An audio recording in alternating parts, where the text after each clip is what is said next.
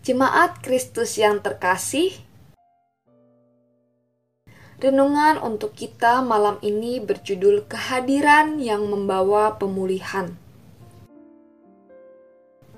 Dan bacaan kita diambil dari Kitab Yesaya, pasal 57, ayat 18 hingga ayatnya yang ke-21. Beginilah firman Tuhan.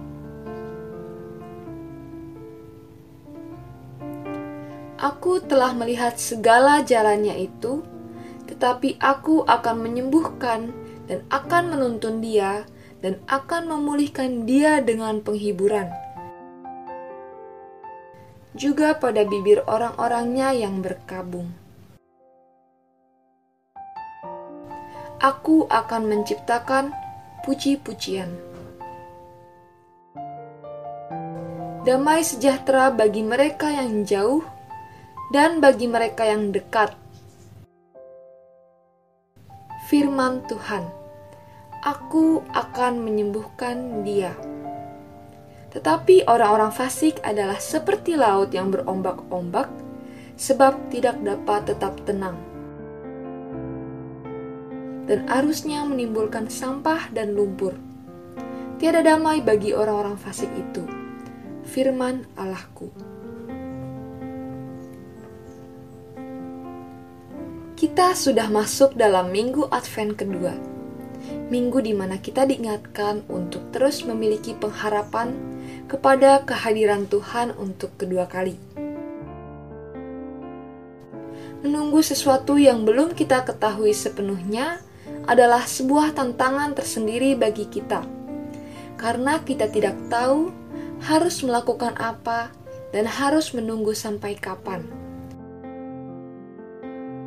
Bahkan, mungkin kita mengukur tentang apakah sepadan atau tidak saat kita terus menunggu.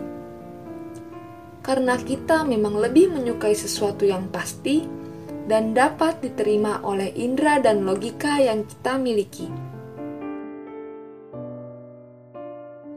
Lalu, bagaimana saat kita menantikan kehadiran Tuhan yang kita sudah tahu pasti akan datang? Namun kapan waktunya tidak ada satupun yang mengetahuinya. Tentu akan ada masa di mana kita lengah dan lalai dalam menjalani hidup, baik karena pekerjaan, studi, aktivitas, relasi, atau mungkin karena pergumulan-pergumulan yang kita hadapi.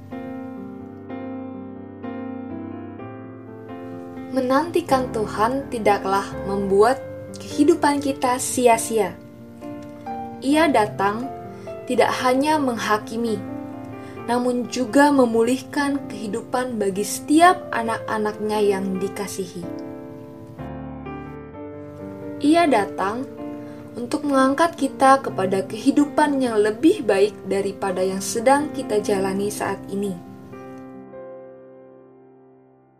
Tentu, dengan satu syarat mutlak, yaitu kita menjaga kehidupan dan tidak hidup seperti orang fasik yang hidupnya penuh dengan tipu muslihat, kejahatan, dan jauh dari kata berkenan di hadapan Allah.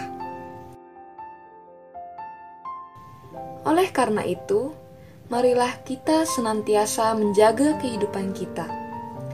Semoga ketika Tuhan datang kembali, kita mendapat penghiburan dan pemulihan karena hanya dalam Dia kita dapat pulih. Kiranya Roh Kudus senantiasa memampukan kita agar terus menanti Allah dengan tekun dan sembari menjaga kehidupan kita. Demikianlah renungan malam hari ini. Semoga damai sejahtera dari Tuhan Yesus Kristus tetap memenuhi hati dan pikiran kita. Amin. Jemaat yang terkasih, mari kita bersatu hati menaikkan pokok-pokok doa yang ada dalam gerakan doa 21 GKI Sarwa Indah. Mari kita berdoa.